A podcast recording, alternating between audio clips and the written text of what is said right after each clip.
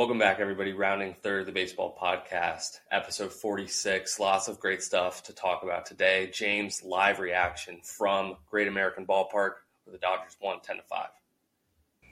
Today, I consider myself the luckiest man on the face of the earth.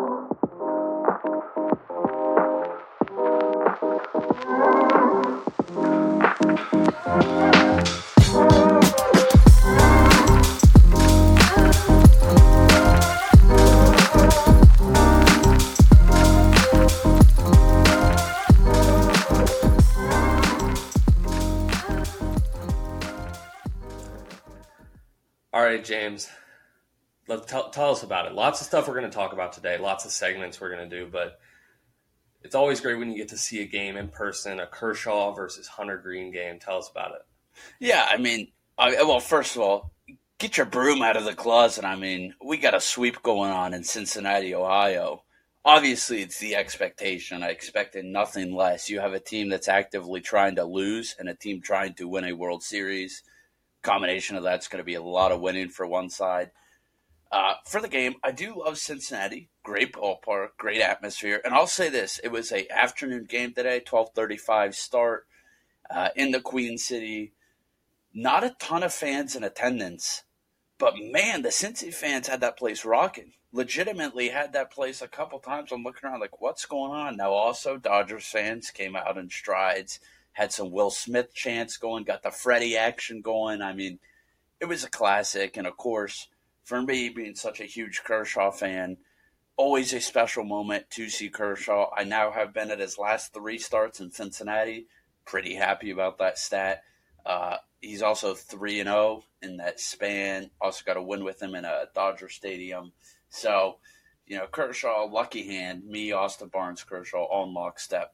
But game was great. The bats were big. Tons of jacks. We had a belly bomb, a Freddie bomb. We had uh, Trayce Thompson, newly acquired. Klay Thompson brother was getting chirped pretty heavily in the field. Smashed a bomb. Even Tommy Pham on the Reds bomb. All no doubters. Every home run, no Will doubter. Smith. Yeah, I, I said that Will Smith, but yeah, also Max Muncy had a Mad Max shot. Uh, Mad Max three for three on the day. Belly also played pretty well. I think three for three with a walk or the sac fly. So uh, just an awesome game there. Kershaw, I love to me, Max. One of my favorite things in baseball is when Kershaw just embarrasses people with the 72 mile an hour 12 6 and they just swing. The ball's not even halfway to the plate. They swing, they're gone. And I just laugh. I was laughing hysterically at least five times today. Like, I get if I got up there, I'd swing and miss like a fool. But it's like you're a pro baseball player. That that was pretty embarrassing. Um, Let me ask you this. I know I, you sent me a picture of where you were sitting. There were quite a few bombs, and I think Muncy hit one to right field, Belly hit one to right field. Were those near you at all? Did you have any chance at any balls? So this is where I get into where I said I really have a story to share on the show. One of the sadder moments of my entire life. Um, obviously, huge Dodgers fan, big belly guy. Uh, got to the game, was feeling frisky, got through three innings, was like, oh, I got to grind this out. And just so everyone knows, on Kershaw days, I care more about pitching than offense. Want to see every single pitch Kershaw throws. Classic. So I'm like, we're going to ride through this inning, ride through the third inning, watch the Kershaw finish the bottom of it. In between, I'm going to the snack stand. I'm getting me some hot dogs, little popcorn, you know, get it going. Well, in that time, I go to get popcorn. I'm walking back. I'm literally two section doors away from my section, right field section, and I hear crack of the bat, Cody Bellinger. Hear some cheering, not loud. I'm like, did he get? Did it get caught? What's going on? All right, Cody Bellinger home run. It becomes clear. As I'm walking back, he's like rounding the bases. I'm coming down to the stairs, and I pull up, and I have two seats. Me and my father right on the aisle here, row F, seventh row. And I start to hear, oh yeah, that home run was hitting like the seventh row, whatever. I walk down, the guy next to me looks over and goes, "Oh, dude, you know where that Bellinger home run ball went?" He goes, "Literally the steps right next to you." The guy in front of me goes, "Yeah, I jumped up and tried to catch it, and it was just over my fingertips." And I was like, Ah, so it Oh, was God. Max. It was so painful. I I was legitimately plus or minus. Well, not plus or minus. I was forty five seconds away from having the opportunity in my life with a ball directly at my chest, and of course, like I- if I dropped, like I'm not that ball's not getting away from me. You know, I would have given it to a kid if a kid was there, but regardless, moment of my life blew it was blew it with hot dogs in hand. I mean, I, I was having like like uh summer or Sunday scaries for like three innings because I'm like, oh my god, it was right there. It was literally like it hit the step next to my chair. Oh my god, that's so unfortunate. Even when that happened, I think Muncy's and Bellinger's, I like slowed down the video because I knew you were somewhere in that area, and I was like, oh, like let's see, let's see if James caught this ball. Um, that is so unfortunate. I can't believe that. It is, and I mean, I've gone to a ton, a ton, a ton, just like you, baseball games. I've never even had a ball like I've had a couple in the vicinity. Never had one that's like catch radius. I mean, this was like could not have been better, and it's just like I. I mean, it was a brutal like two innings where I just sat there like I really didn't catch a belly home run ball, so I could eat this damn hot dog. Decent hot dog, but like wow. I mean, 45 seconds. It wasn't even like 10 minutes. It's like I was like, if the card goes through quicker on a swipe, like instead of insert, if I do fucking tap the chip, probably catch that ball. Absolutely brutal. So that was my bad beat today. Outside of that, incredible game. Dodgers, little 10 5 piece. Got weird there for a second. Tommy Pham crushed the uh, ball. Thought they could have come back. No question. Pit him away. Got the brooms out. The bats had a day. Kershaw, embarrassing batters. ERA down to 203. We're cooking. Great game. Loved it. Shout out to Queen City. There you go. It was a pretty good game. 16 hits for the Dodgers, 13 for the Reds. I mean, that's quite quite a number. But And I'll also add, five run game. Kershaw only gave up one. It just became a uh, Phil Bickford was just got housed. Phil Bickford absolutely house shot. Uh, but yeah, I, if I would have caught that ball, would have been all over the the Twitter. I mean, I would have been losing my. I'd still be losing my mind.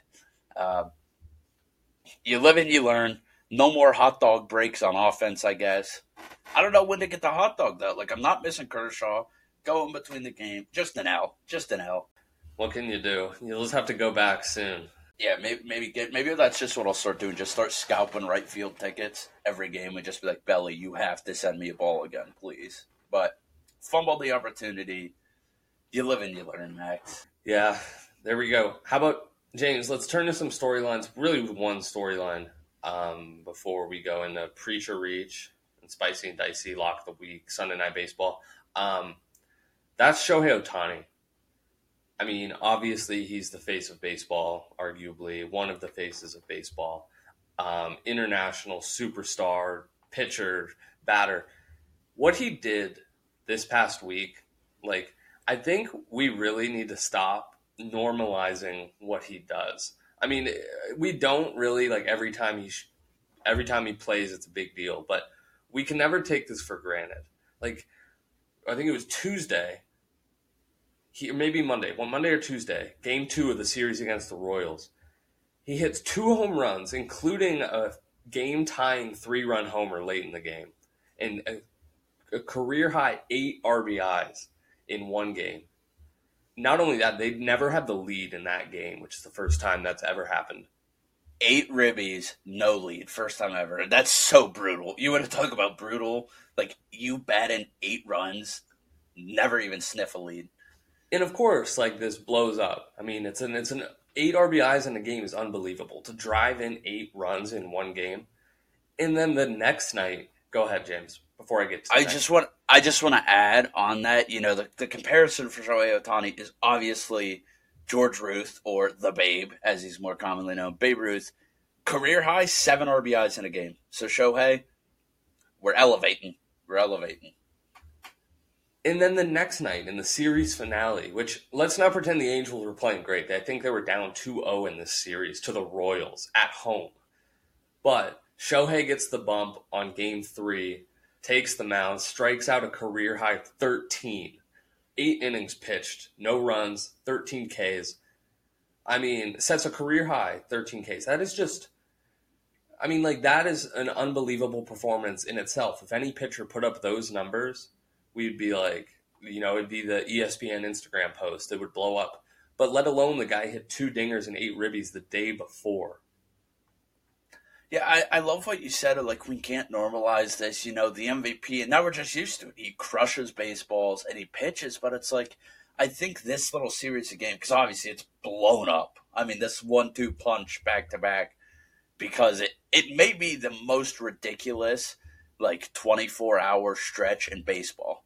Like, if you look back, I think this has to be it. I mean, eight RBIs, two homers with 13 K. I mean, I that has to be the best 24 hour run that's ever happened in baseball. And it's like, yeah, at this point, you can't normalize this. He is not playing the game that we are all accustomed to. It's just so it, it's so unbelievable, um, and just for him to be able to do this on a nightly basis, like I, I wonder what I would love to hear from his teammates, like what it's like to be around him on a day to day basis. Is he really just that much more special than everybody else? Like for him to, I know he's had injury issues early in his career, but he's pretty much stayed mostly healthy these past two seasons as both a pitcher throwing over 100 miles an hour for eight innings and a batter who's, you know, Uh, oh, I think he did he win the AL home run record last year. He might, might, he was up there. He was racing for it, but what he's doing is just unbelievable. Like he is a player that we'll be telling our kids about and grandkids about in 80 years.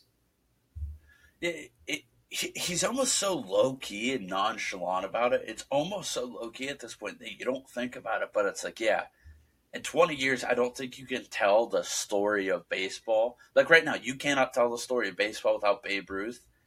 Obviously, he's not right there, but he's about as close as you. Got. I mean, this guy's nuts, Max. Like I, I just don't know. You have eight RBIs and follow that up with a 13k game. That's it. My question is like, what is when he finally hits free agency? What is that contract going to look like? Because you're going to have to pay. If his agent's worth anything, he's at least getting seventy five percent of the combined rate for an, a very good ace and the best hitter or one of the best power hitters in baseball. It's like, what is that contract? Is that seven hundred fifty million dollar contract for like 13, 14 years, like Trout's, or like that's going to be something.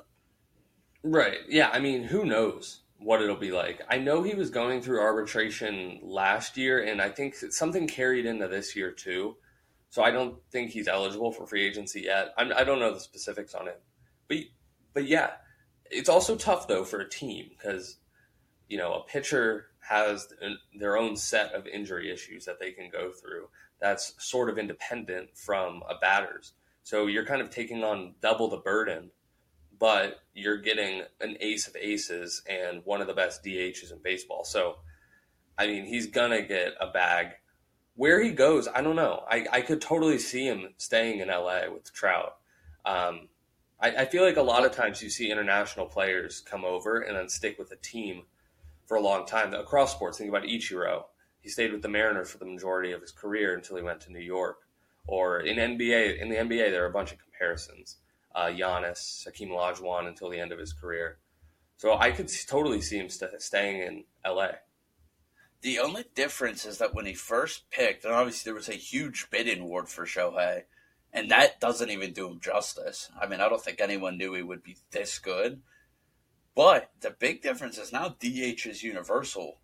There's a lot of National League teams that are right there, primed for it. And look, like I don't necessarily want him on the Dodgers, but I'm also not crazy enough to say don't give me the MVP. Right. Like he's not a guy I'm like this is number one on the wish list, but like he's insane. I mean, it's just the stuff he does. Eight R. If you have a hitter who gets eight RBIs in a game in a season, it's like wow, that was incredible. If you have a pitcher get 13 Ks, you're like, what a performance! To do it back to back, it's just it it, he doesn't even get recognized as it's crazy to say as the unanimous reigning MVP. He does not get recognized enough uh, yeah, for I mean, how good he is. I, I think he. I will say maybe we don't appreciate him enough, but I, I, I do think he gets global recognition. I mean, I do feel like he gets posted about a lot, and he's always on ESPN and stuff like that. Um, but it, it, I mean, there's not a single team that wouldn't want to be in the bidding war for Shohei Ohtani. I mean, he's a two for one package. He really is, and it'll be interesting to see what that happens. I mean, if it if he becomes you know just an unrestricted free agent, um, which I don't think you can restrict an MLB, but if he just has open offers from everybody, I mean, if you can compete for him, why wouldn't you throw in money? It'll be so interesting to see what deals develop for him and you know what he values when he's looking for a team. I th- I think Colorado's going to offer him a billion dollars. I just feel like whatever we have Kris Bryant for forever. Uh, here's a billion dollars. Come hit sixty home runs. GG. I don't actually think that's real. I just Colorado has no clue what they're doing, so who knows? But I'm yeah. excited to see that contract. I honestly, at this point, treat his at bats and definitely his starts as must watch. Like you just have to put the game on if Shohei's pitching. Um, and so in this, and when he bats too, it's like on demand. I'm, I'm following the game, but it, when he comes to the plate, you just have to turn it on because every time he's up to the plate, something special can happen. Yeah, no, I'm very much with that. If I'm in like a bar or somewhere that game's on and Shohei's up to bat, like I'll be like at the door to leave, but I'm like head back popped in. I'm like, I, I have to catch this last little bit. Um, right, right. I mean, yeah, just what a what a run from Shohei. You have to call it out. Just again, it's a testament to the incredible, incredible stuff he does night in, night out uh, in this league. Although Max, this is kind of on the fly. It's something we didn't really talk about putting into the show, but something you said that prompted it. So if you're okay with shifting off show, I have a direction to go. You bring up arbitration. Some of all the arbitration cases for the year just finished two particular ones that interested me. One, you had Max Fried, who just won a World Series with the Atlanta Braves, get sent to arbitration by the Braves over what I believe was it, it was I think 85k. I'm I'm pretty positive. Let me uh, fact check. It was uh, I, I think it was a 250k difference between he accepted for 6.85 million when the Braves wanted 6.6. Yeah, so okay, so that that's a $200,000 difference on a 6 million dollar contract. Why are you doing that? Like why are you you just won a World Series? Why are you busting one of your best pitchers balls like that? I mean, 200k for that payroll for that team, the revenue of brand new park, World Series, like that's chump change. And to even stress your pitcher out in the middle of the season by having to go to arbitration, it's worth 200K to just not get in his head the week he has starts. Like, am I missing something here, Max? Or like, I no, saw I mean, that and was like, this is insane. Yeah, I see. I, I'm not so super like familiar about how the what how the debates go down and the two sides. I mean, I know they get in front of an arbiter and both um, represent their sides and their opinions for it. But were the Braves constrained in any way to they have to go and fight it, or do they have total flexibility to just? They have the option to just accept his offer. So the way arbitration works is obviously like so. Fried submitted six point eight five. Braves submitted six point six. At any time through that process, they can just fold and accept six eight five. Now, what's weird about arbitration, they don't pick a middle ground, they pick one of the two offers. Right. But it's just like, seriously, what are you like? This is one of your best pitchers off a World Series. I think you just owe him the two, like, you just give him the 200K to not be dicks. Like, just to be like, cool, we just won a World Series. Whatever, here's a bonus. Here's a little extra cash. Like, why shake down your guy for 200 like it's one thing like okay we're talking a mill fives like this has payroll implication you can't even sign a league minimum contract for 200k so it's like you're not doing anything with that money salary cap wise or luxury tax wise yeah and the braves got in a lot of arbitration cases too uh, they lost this one to Fried. Fried won this one. Dansby Swanson won one to get $10 million um, over 9.27 excuse me, ten million dollars uh, instead of like nine point two or something. Adam Duvall lost his, Austin Riley lost his, and their reliever Luke Jackson also lost his. So they were involved in a lot of different cases, which is interesting. But comparing this to Judge, who's the only player actually that hasn't done his arbitration case, his, his numbers are just ridiculous compared. I think it's tw- he's asking for 21, and the Yankees are refuting with 17. And obviously, there's you know he turned down that extension in the offseason because he was betting on himself, and now he is best player in the league in the American League for sure. Um, and so he's betting on himself and winning. So that'll be interesting to see last year. But it's weird the Braves are, you know, so many different players and so many notable players are in arbitration right now. I mean, I can maybe even see it on some of the Swanson ones. I just don't get a two hundred thousand dollar one. Like, is it even worth your time to send a Braves attorney there? I mean, obviously, like, but like for an ace, what are you doing? But I'm happy you brought up Judge. That's where I wanted to pivot. Again, I ask, look, the difference in money, we are talking a little bit more. I, I believe four million, or it's twenty-one to seventeen. CF four. Uh, what I sure there's money there. Again, you're the Yankees. Your whole brand is built on outspending anyone, so that shouldn't be an issue. Aaron Judge is the best player in the American League right now. He is on pace to destroy, easily win an MVP, in my opinion. The Yankees are scorching hot, very much on the back of his bat, and he's going to be a free agent, and you're trying to convince him to sign with you. I don't think the best way to start negotiations on that contract is to nickel and dime him for $4 million in the middle of a season when he is the best player or most hot player in baseball. Like, again, fold the offer, pay him 4 million because he's going to hit 30 jacks next week. I mean, that's what I don't get if you're a team. It's like you don't think that gets in his head at all. Like, you're trying to seriously keep this guy and you're trying to shake him down in the middle of him being the best hitter on the planet this year.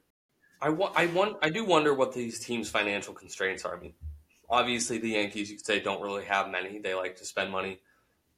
But, you know, a lot, some of these arbitration hearings, what the team's offering versus what the player wants, could be within the team's reason to try to work out their salary and make sure things fit, especially with the Braves, with so many players in arbitration.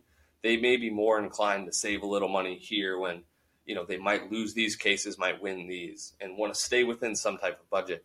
The Aaron Judge thing, I mean, I, I that's a huge jump, right? Four million. That's nearly uh, a twenty five percent, a little more than twenty five percent increase uh, in his salary, or a little less than twenty five percent.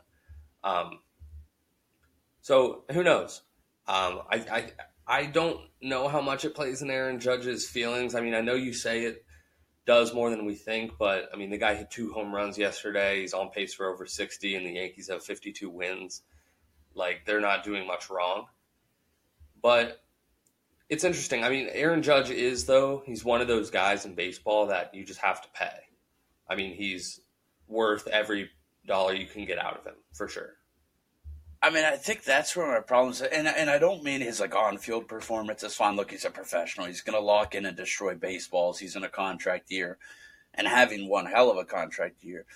But I'm just looking. If you're the Yankees, I think it's absolutely critical they re-sign Judge. I mean, I think this team without Judge is not even. I, I, they're good. They're still good, but they're not the level that they're at. And it's like, if I'm a Yankees, the Yankees GM, uh, Brian Cashman, then I would. The $4 million is worth it, even if it gets me 1% closer to him inking a contract. That's how I'd start this. I would go in, I wouldn't even do arbitration. I'd go to the clubhouse, I'd rip up the team's offer, sign his 21 million right there and say, Great judge, you're incredible. We're gonna pay you that, we're gonna pay you more. Let's talk extensions, baby.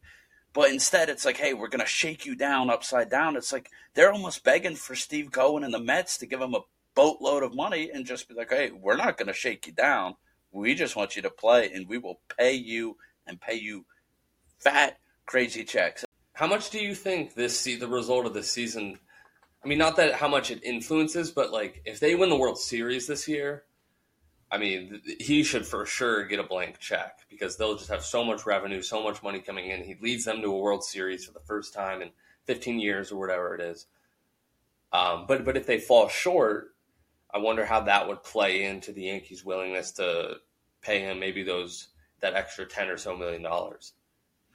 If they win a World Series and do not give assuming Aaron Judge is a big part of that, I don't see a way in which they win a World Series without him being a major factor.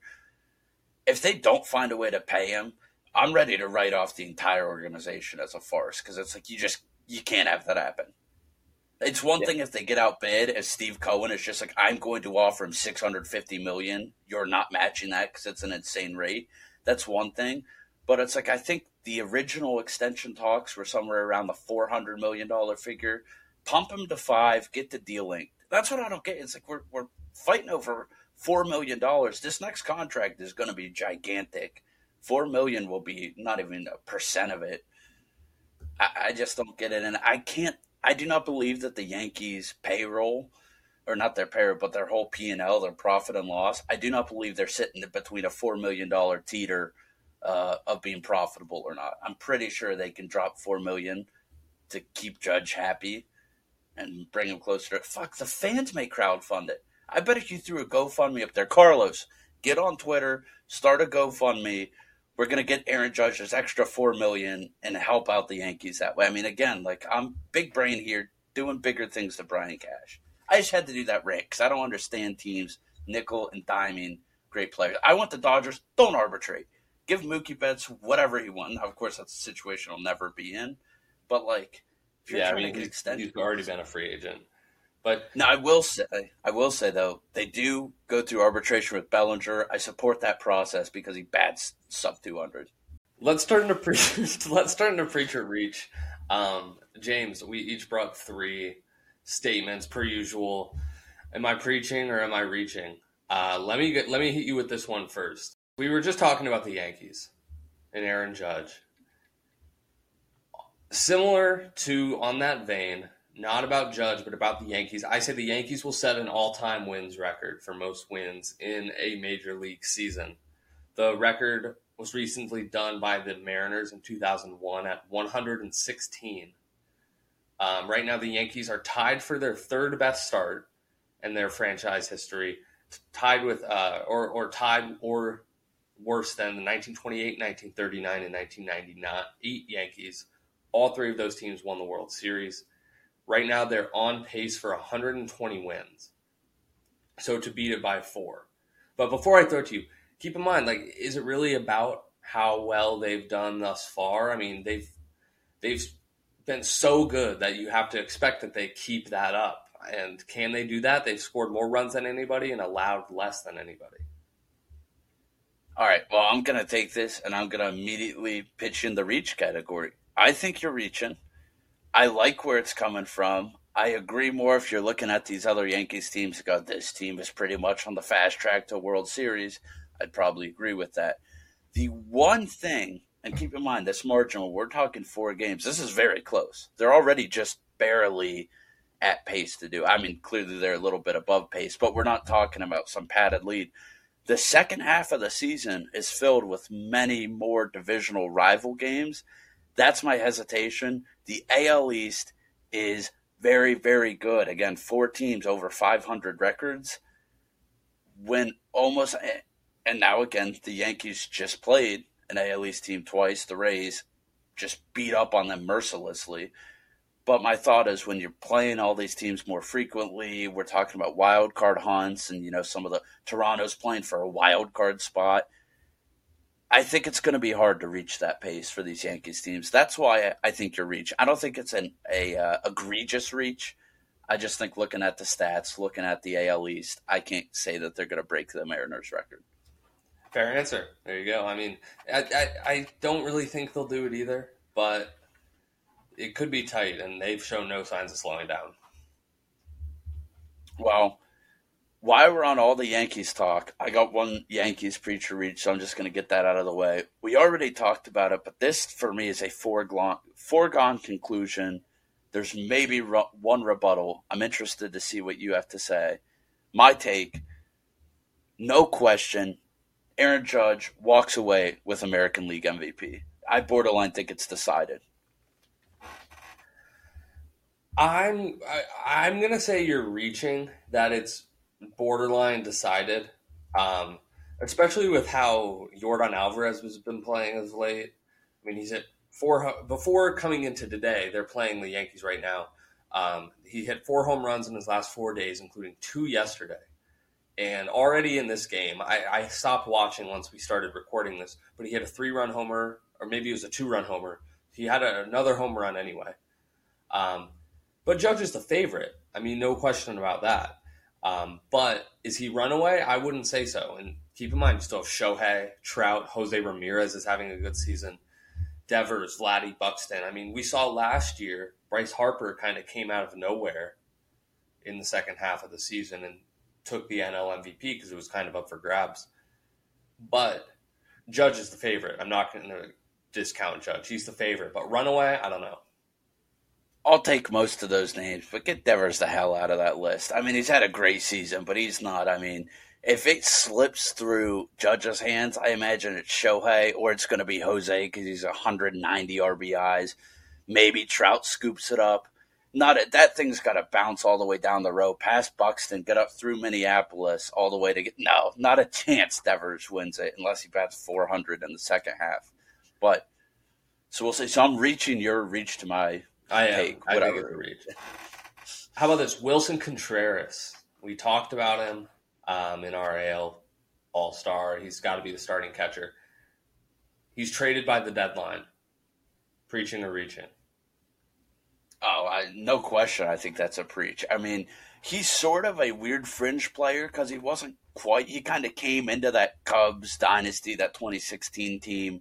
You know, David Ross was still catching him split time he's kind of the last remnants of that. Obviously, the Cubs are atrocious. They're not in a position to win right now. They got to rebuild the whole thing, re go up, you know, just restart. And he's scorching hot. I mean, you're never going to get more value out of Contreras than trading him right now, trying to get someone who's making a playoff push to bolster their catcher position. I think that's a no brainer. Great call. Definitely preach. I'm on board. Not a chance he's wearing not a chance he's, his home field's Wrigley Field after the deadline. Zero percent. Zero. I agree. I, I think so too. I've seen some arguments that he's, you know, because of his offensive production at the catcher spot, he's such a valuable asset that they could look to build around him with, say, Christopher Morel, Seiya Suzuki. But I think this team's going to sell it all. And a team that I think could get them is the Houston Astros. Uh, they're looking to make a push again, and and they're looking incredible too. And Martin Maldonado, who is their catcher, he is just piss poor offensively, but his management of their rotation and his relationship with Verlander is, is, so good over these years that you know it's it's what do you want? But having Contreras like that in your lineup is a huge boost over Maldonado. Yeah, there's a lot of destinations that I could see a little, you know, a catcher who can actually like produce offensively like night in night out, it's a huge asset. It's almost getting a free bat because like today when Austin Barnes comes up, you know he's Clayton Kershaw's personal catcher. Like it's worse than when the pitcher hit. Like I'm just like, wow. Like can I just get an out and not have to watch the at bat? Which I will say, shout out Barnesy, two walks today, great eye. But I mean, most catchers are at that level. So if you get one that's producing Contreras. He's got to, I and I don't know the people that are saying, "Oh, the Cubs will build around them." What games are you watching? You can't build anything to make this team win. I mean, at this point, it's a stretch that they're watchable. I, I, that's the stretch. So it's like if we could even build them up to be watchable, that would be something. He's got to go. I mean, why even just rip that band aid, get that era out of there, do a couple more sucky years, trust the process. You'll be back I'm fine with rebuilding as long as at some point you'll spend salary and try to win. I mean, the, the thing like is, though, like perpetual. We, got to give them time. I mean, they they had this whole run since 2016 where they finally sold everybody last year, and this is their first year where I think it's justified for a team to go into rebuild mode. It's clearly this the team that they had wasn't competing for World Series anymore. The Rizzo, the Bryant years, uh, Javi Baez that I think that wave passed. So they were like, now I think they were right to pack it up then.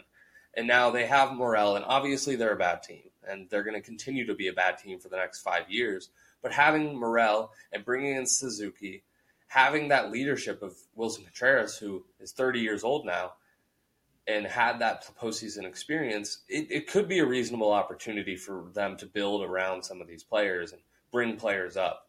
So, you know, I, I'm I think it could be reasonable for them to want to hold on to him and have him in the locker room as they continue to build.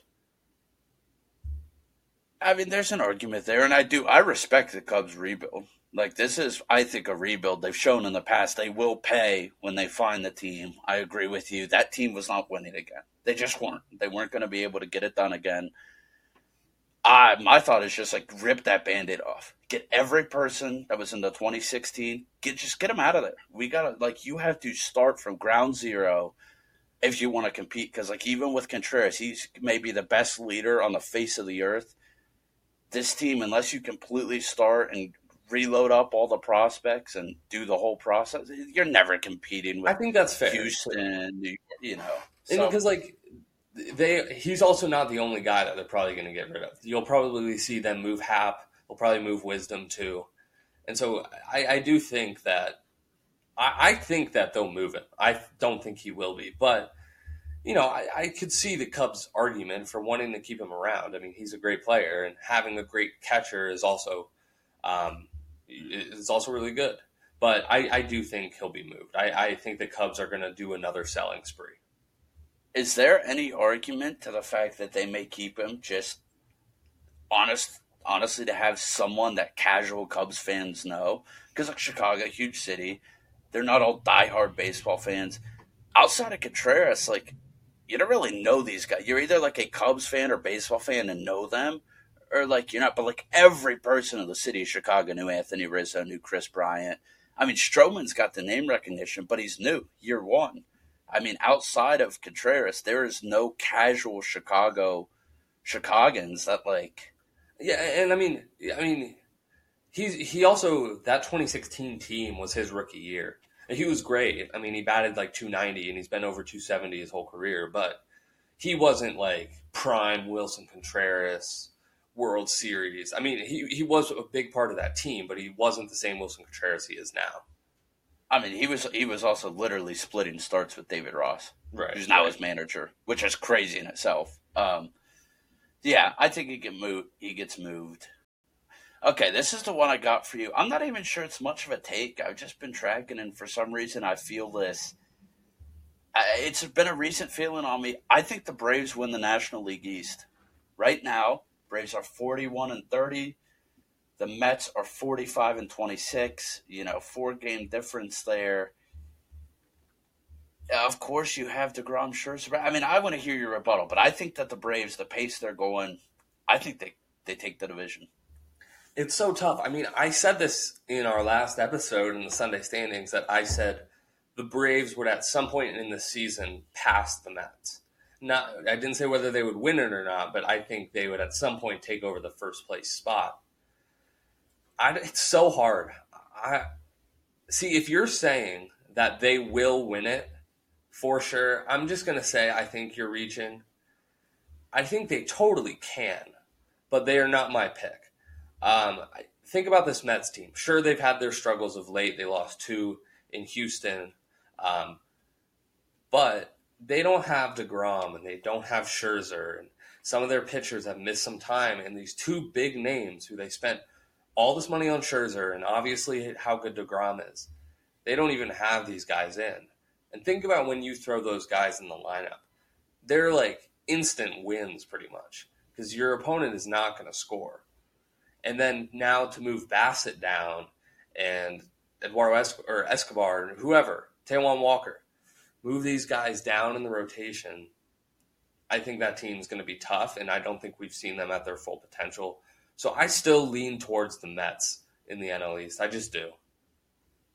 Yeah, I think my only hesitation is the fact that you have Scherzer and Degrom coming back, so you're not seeing the Mets like fully in action. But it's like even if they have to build up, and you know they're limited on pitch counts early, I could see a way where the Mets are actually clearly the better team at the end of the season in a wild card because the Braves just have a minor lead and have held it and j- just held like a two game lead the entire time. Again, I mean, I think they're built for it. They just won a World Series. I think Uh, one thing we can both agree on is that they're both playoff teams, regardless. Like I think we both agree that one the, the loser is going to be a, probably the first wild card, if not, you know, they're going to be in the playoffs. Yeah, I, I I didn't even consider a playoffs Right. that didn't feature Atlanta or New York. So I think totally on board on the same page there. All right, here's my final one. Kind of, I feel like we've been talking about these teams, but they're kind of relevant. Astros, Yankees. They're starting a series tonight. They're the two best teams in the American League by far. Is this series, this four game series, Thursday, Friday, Saturday, Sunday, Astros at the Bronx, is it a preview of the American League Championship Series?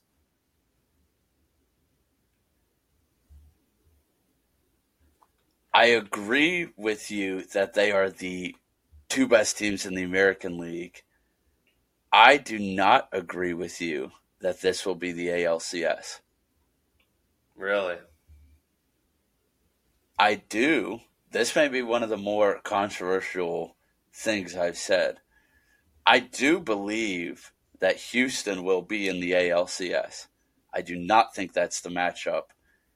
The Yankees look incredible. I think something happened. I have a sneaky suspicion it's going too good. They're going to get undercut and like the DS by the Red Sox or something like that. Maybe not the Red Sox. It could be. I mean, I have a weird feeling. I don't know why. Like they look incredible. I'm worried that the Yankees are going to march straight to a World Series, but I have this just this notion in my head that they've been so they'll be so good all year, wire to wire, and they're just going to get I don't know unfocused or something, and in one of those early series they may get popped. I don't We know why I feel that way. My first question to you is whether they would set the all-time wins record. That team that we mentioned, the Mariners, they lost in the ALDS that year to the Yankees, despite going 116 and whatever 48 or whatever the math is. Um, it's so I think it will be.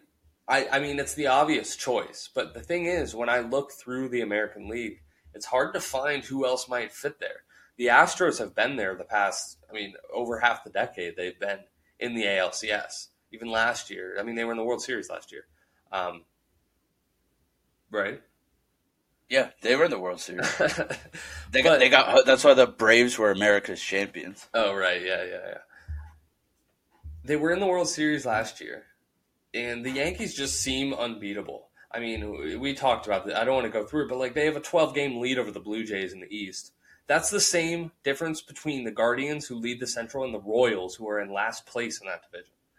I mean, so they just look so good that I could. I, I really don't think they'll have trouble winning a series, right? They just need to win one series. So, so it, what would it be? The winner of the third versus sixth. So let's just say it's Twins versus Guardians, Twins versus Red Sox, something like that. They'll have to play the winner of that wild card, and then just win that, and then they're in the championship series. And probably same with the Astros, right? They'll play the Blue Jays versus you know one of those other wild card teams. I don't think the Yankees want the Red Sox in the playoffs. That's my statement. I understand. I totally I agree with everything that you said. They look unbeatable. I'm not even trying to trash New York. Right now, I think consensus number one power ranking, best team in baseball. I don't even think that's a question. There's no debate there. I'm just saying I have a weird, sneaky gut suspicion that the Yankees do not go all the way this year. I don't know why. You know, it's not coming from a hateful place. It's just a weird suspicion that it's almost too good. They're almost too good, and I think at times that that's been an issue. We've seen it be an issue. I mean, and maybe that's a pessimist to me. I've watched Los Angeles teams be incredible, get folded by the Washington Nationals. So it's like, you know, what are you gonna do? I do think Astros are there, but I want to give you my take back, Max. I've one last take. Give me it. And I'm interested because I have the take I really like. That's really spicy. I mean, scorchingly hot. But when I set the take, it was before a critical injury today. I don't know if I feel as confident there. I have a supplementary pick I can go to that's more of a homer pick, uh, kind of a stats parlay. Which pick do you want? Do you want the spicy one that I'm not as confident in anymore? Give me the, the spicy homer? one. This is my spicy pick. I'm going to preface this, and I'll get into my preface after I say the, the pick. I've given up some faith, not all my faith. The Seattle Mariners finished second in the American League West. That's my take, my preface before you respond. I set this before Ty France's arm got absolutely shattered. Pretty horrifying scene there. Looks like the exact injury that got Muncy. We we've seen the recovery from that. I don't know. I hope he's okay. I made this prediction with Ty France healthy. I, so let's assume they have Ty France. I still think you're reaching. This team's not a second place team. Every every time I watch them, they're just disappointing. I know they put up eight runs or something, and Julio is great. Could pro- probably going to win AL Rookie of the Year, um, but this team is just not performing well, and I have no hope that they'll turn it around. Adam Frazier is not hitting. Jesse Winker's not hitting. I like some of their players, J.P. Crawford, um, and, and Ty France has been unbelievable. But right now, them sitting at 32 and 39, I get that the the Rangers aren't well, I mean, I, I don't think they're for real, and they're in second place, and the Angels between them. I don't think that the Mariners are a better team than the Angels. I just don't.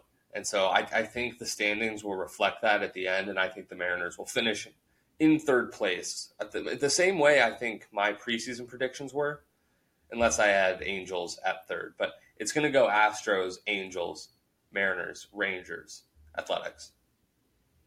Oh, I'm saying they've played pretty terrible baseball through the first half, and they're two and a half games back of second place. You never know. Angels, I just don't think Angels, it'll happen. Angels don't even have a real manager or a real city. Once again, they don't play out of Los Angeles. So, couple things to think about make this a little more complicated. I mean, I, I know it's a reach. Again, I know it's pretty spicy. I think it's reach, but I think it happens. If they have Ty France, I think their second half team, I think maybe Winker wakes up a little bit, realizes we're out of the Queen City, starts slapping some balls around. Things could get juicy. I mean, maybe Robbie Ray remembers how to throw a baseball. Who knows? Right. A couple of these things go into place. They were a crazy, incredible second half team to watch last year. I'm banking True. on that same energy.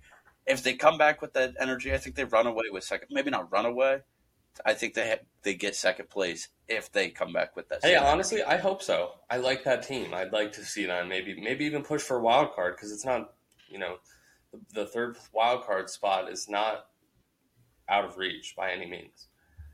But James, the Mariners are a bit dicey right now. Let's turn to spicy and dicey before we wrap it out um, with lock of the week and then preview quick of Sunday Night Baseball. One team that's hot, one team that's not. I think this will be interesting. I really do. Um, I, I think we might see some crossover, but give me your spicy team. So this whole episode is incredibly interesting. This is only going to add to it, add to the lure a, team that I've been minorly critical of so far this episode, and a team that we've avoided citing in the past that they're just too good and it's what you predict. I've got the New York Yankees. I have to pit them here. You know, again, it's not the best, uh, you know, last 10 that they've had. 8 and 2 over the last 10, still incredible. To me, it's the way it happened. One of those games was just a ravaging of the Cubs. I mean, literally like a 14 run when ravaging. They took two from the Rays, lost the game by one run. They took two from the Blue Jays, clobbered the Blue Jays in those two games, lost the game by one run. They swept the Rays then again after that Blue Jays series. I mean, it, it's the fact they that not only are uh, they well they had one sweep. Sorry, they swept the Blue Jays. They swept the Rays. Then they uh, played the Blue Jays where they dropped one. Then they dropped one to the Rays. Um, it's that stretch. I mean, those are all good AL East teams, teams that we expect to be there, teams that are playoff caliber, that they need to be. And it's the fact that they're playing so well, absolutely taking care of business, beating just beating divisional teams, beating really good baseball teams pretty easily. That's why I picked the Yankees. I mean, they've been great all year, but this stretch particularly, I mean, no one's in their way, which is again why it's crazy. I have them here. I just have a weird juju. They're not going to a World Series. And division rivals too, right? That those two teams are beating up Rays and Blue Jays, big division rivals. I mean, it's a great pick. They've been spicy all year. I mean, their their record is unbelievable. To be fifty one and eighteen is just like a joke. Um, so I mean, yeah, absolutely. I think it's a good pick. I'm actually doubling down on my pick last week. I'm picking the same team. I'm going Cleveland. I mean, this is the hottest team in baseball. You you can't tell me otherwise. They are the youngest team in baseball, first of all, and they lead the AL Central right now. We talked about this huge twin series, and they won the series with two unbelievable wins. Unbelievable wins. In the first game, they come back and win in an extras on the road. And in game two, they put up a four spot in the ninth inning, in the top of the ninth, to take the lead by one and then close it out, Emmanuel Clase. This team is unbelievable. Eight and two in their last ten. Uh, starting the series with the Red Sox tomorrow. I'll be at game one. Very excited. This team is really, really special. And I think they're going to sneak into the playoffs, and I think they're going to make some noise. Interesting. I, I can see them sneaking into the playoffs. I don't know about noise. I mean, again, but I do agree with you. And normally, this pick, I normally would bust your balls, make it's kind of a homer, double down, like this is just getting lazy. Completely support it, completely agree with it. It, it would be criminal to not have the Guardians on this graphic, to not have it in this segment. I mean, the baseball they're playing, the teams they're beating, they just walked into Los Angeles and beat the Dodgers. I mean, they are playing incredible baseball, and they're they've kind of been in there. We've talked about they've been flirting with the playoffs a little bit this whole season. I feel like they've established themselves. They're a real threat now. When you're playing the Guardians, that no longer is a gimme game. You got to show up. Think about this road stretch they've gone on. Three game sweep in Colorado, win two out of three in LA, win two out of three in Minnesota, division rival, where they're fighting for the division lead. I mean, it's it's been an incredible stretch of baseball, and again, this is the youngest team in baseball with so many rookies up and playing. Kwan, Oscar Gonzalez is unbelievable. He's really so good. Um, I, I, just think this team has a lot of bats. Amed, Amed Rosario has been really playing a great, great baseball this last month. Um, and I, it's got to be the Guardians here. They have the most runs in, in the ninth inning in all of baseball. Yeah, they they look electric, and I was not expecting this at all. I know I was more critical. Um, yeah, and now my tone on the whole Guardians organization has shifted a bit. The fact that they actually someone wisened up, grew some balls, and signed Jose Ramirez. Still, it kind of upsets me that they just destroyed his market value, and he just accepted that.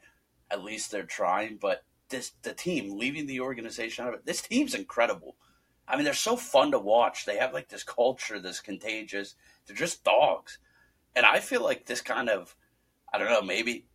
How do you feel about this? I think that everything that happened in Yankee Stadium, feel like that kind of set the tone. Like once that happened, the team, Myles Straw up the gate, yelling at people, just kind of locked in. And it's like, okay, we're going to put our backs against the walls and win some baseball games. I think. I mean, yeah, I, I think this team reminds me a lot of the Cleveland Cavaliers they're just kind of like these young guys weren't expected to do really well, but they're just dogs, right? They just come in and get wins, scrappy. They're good players. They have an identity, they have a culture, and they believe in the players around them. And it's proven to work well now.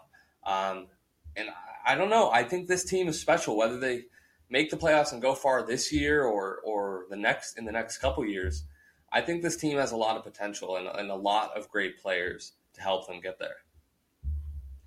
Yeah, love the pick there. They're scorching hot. Go dicey. It's Give me be... your poor team.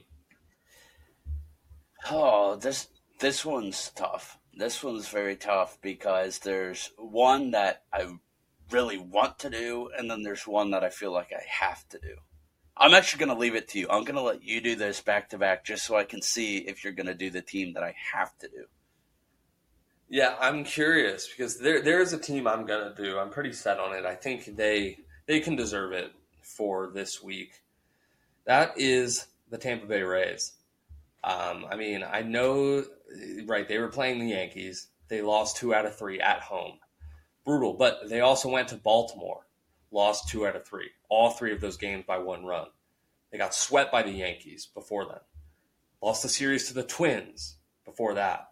So, I mean, they've just been really poorly performing. And this is a team that was the number one wild card spot for a while. As standings currently uh, sit, they're a game out of the third spot.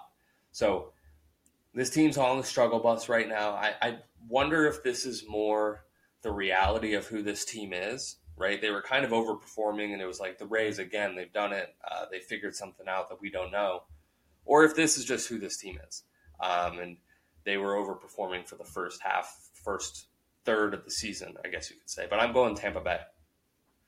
Max, I love you. I love the pick. That's the team I had to do. It had to be touched on. I mean, they've been in the conversation all along. They just fell off the map, out of the wild card, fourth in the division. Of course, everything's very close margins. You know, they're not out of the picture, just currently out of it. I I think that they bounce back. I for so I think that Raysian style that we've talked about they've just have figured out a way to win games with less. That's the only way I know how to describe it. They just win games with less. I feel like they're gonna in like their game. It's all analytics. It's all long term. You know, expected values and outcomes. I think it picks up. Now I'm not sure that they're able to punch themselves into a playoff spot with that. I think they could have been overperforming as the second team in the division for most of this year already. Love the pick though. And again, if you're the Rays, like, yeah, the Yankees may beat you, but they can't brutalize you like they did. I mean, you won one game and it was by a one run margin out of seven games. That that can happen. Maybe it was six games. I think it was two, three game series. But still, can't happen. Love the Tampa Bay pick. Where are you going with it? I'm curious. I'm ecstatic because you opened me up to do one that, you know, th- there's a rant incoming and here's what's going on. We said we would not put this team back on the dicey. They're forever, they're permanently dicey. I have to go Cincinnati Reds as my dicey team. The empirical justification, they're on a seven game losing streak. I hardly care about that. We've talked about it. They're not trying to win nothing, you know, whatever. I am upset I'm tilted. I'm angry coming out of Great American Ballpark. And again, I love Reds fans. I think they're amongst the best fans in baseball. They're just great fans. They support an ownership group that kicks them in the ribs relentlessly. They still show up. As I said, they had that place rocking at like half capacity. Couple jackasses in my section are the sole reason that the Reds are getting tossed on the dicey graphic. You know, they're seven game losing streaks. So I want to highlight that. But I just want to highlight this organization because they were saying – ludicrous comments about the Dodgers quote unquote Mickey Mouse ring, which again, uh, you know, again, one in a different format. Reds wouldn't have been in the playoffs without that special format where there was more teams to beat for a World Series. Whatever, we could get into that, Mickey Mouse or not. I think I think it's a legitimate World Series, but that's one leg to stand on. They continued the chirping by going, "Why don't you try and win a real ring?" I got a newsflash, Cincinnati. Grow the hell up the Dodgers have won seven championships. Take the Mickey Mouse out, six championships. What is that? More championships than you'll sniff in your entire lifespan as an organization. I mean, what are we doing here? Like these jackasses, they left early, of course. I mean, piss poor. They're chirping Trayce Thompson, who's basically a AAA baseball player, chirping him saying his brother's a bum. His brother just won his fourth NBA championship. These are the losers that hold Cincinnati back. They know nothing about winning. You're chirping winning organizations in LA. You're chirping the Warriors for continuing to win championships like it's their job. Uh, so it's just like, whatever. You're dicey. You're not winning. Seven game losing streak. Thank you to the three jackasses who were in uh, the right field section in Cincinnati you got the Reds back on this graphic. I, I, don't think the the Dodgers ring was a Mickey Mouse ring, but I also don't think you should slander the history of the Reds. Like they've they've sniffed plenty of World Series themselves. They've been there nine times, won five rings. So I mean, they're they're not a perennially poor franchise. I, I agree. no, and and I love the Reds. I mean, they're the first MLB franchise. Like I want nothing but the best for them. It's just like dude, what are you doing? Like you do, you see that 42 hanging on your fucking ring of honor. Let's start wisening up. You know what franchise? Like it, it just drove me nuts. It's like you, you know, let look, I don't want to bash the Reds, but it's like, why are you coming at the neck of Jackie Robinson and his accomplishments? Fair enough. Fair enough. I, I, think it's a good pick. I mean, they're regardless of what those guys said too. I mean, they are on a seven-game losing streak, so you know they they have been playing poorly of late, even if they're playing pretty tough opponents right now. Without the losing streak, I would not have picked them, and without the guys' comments, I would not have picked them. It was a little two-prong approach here, and I couldn't have done it without the Rays already known they're on the graphic. So Cincinnati, really am hoping the best for you. I hope the team gets sold. It's something we want to work on on our end. We got to get you guys good owners. It's great culture down there. And I know outside of those three fans, I love the rest of the Reds fans. Just want to make that clear. But fuck those kids. How about lock of the week, James? We've been killing it recently. I think that's two straight each. Um, we've really turned things around. I mean, we were due. We'll say that. I'm. I've got something interesting this week. I mean, not super interesting. I, I the series bets have worked for me the past two. Right, I picked Yankees over the Blue Jays. I, I forget who I picked before then. I picked Guardians over the Rockies. But I'm I'm going to Sunday Night Baseball bet here. Um, we're I mean, we'll, we're going to talk about what Sunday Night Baseball is. Obviously, it's a huge matchup. I'm so excited for it. But Dodgers at Braves, Freddie back in Atlanta, Sunday night baseball, the Cat Gonsolin versus Strider on the mound. In Atlanta, though, give me Dodgers money line though. I, I just think the Dodgers are going to win this game on Sunday night baseball. I like. I, I think that you might get decent odds on it because the Braves have been playing really well recently and it's at home. But Freddie's going to show up. I'm thinking two bombs for Freddie and Dodgers win. I love the pick. I mean, I think it's an incredible pick. In fact, it's uh, my sheet, my lock of the week. I have three bets laid out. That's the first one. I'm tempted to buy in. I don't know if it has to be done. Last time we did a joint consensus bet, it went terribly. I feel like we have to rewrite the script. I want all eyes on Sunday Night Baseball. That's why we preview it. I'm hopping on with you, Max. We're doing it. It's a sweat, you know. It's not even a homer pick. Tony Gonsolin has been incredible. That was my other uh, preach or reach was going to be about Gonsolin. I think Freddie hits a bomb. At least it's two bombs a series. Definitely hits one on Sunday Night Baseball. I love the pick. I don't want the line. I'm a big run line guy. I don't want that. I'm sweating. Just money line. Give it to me even. I agree with you. I think you actually get probably plus 110 on the Dodgers in Atlanta. Sunday night baseball, you're going to have to turn in. Make money with us. I mean, we've been hot, Max. Again, I won on the Sandy Alcantara. Just I knew the Marlins walked in a Citi Field on Sunday, just brutalized the Mets. Uh, Sandy Alcantara actually going against the Mets again uh, on Friday, I think.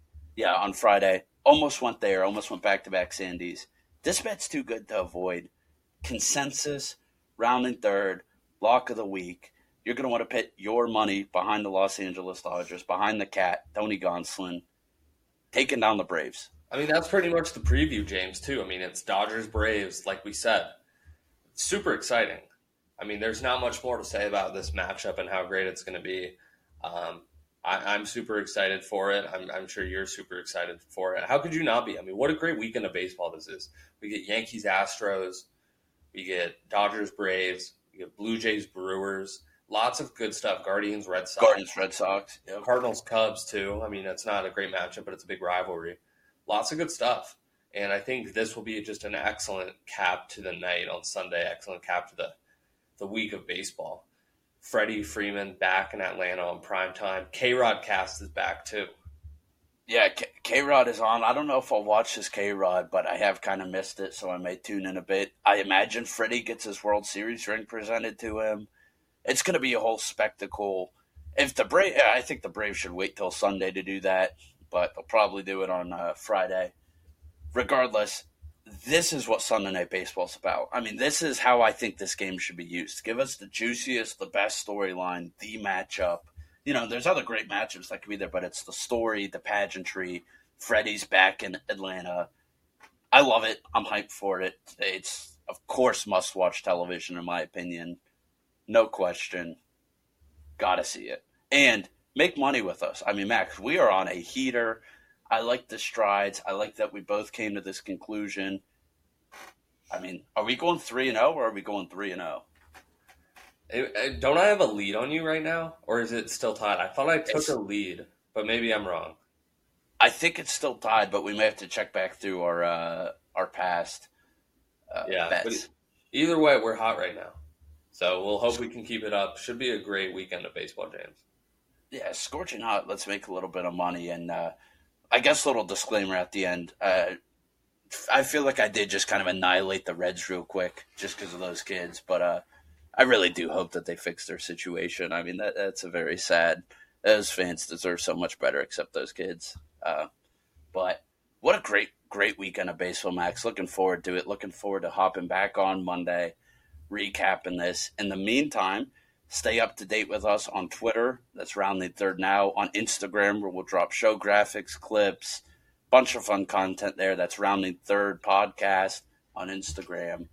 Get on those media. Just keep it going. Let's keep the conversation rolling. A lot of interesting points for you to give us feedback on in this show. How do you feel about it? Talk to you guys next time.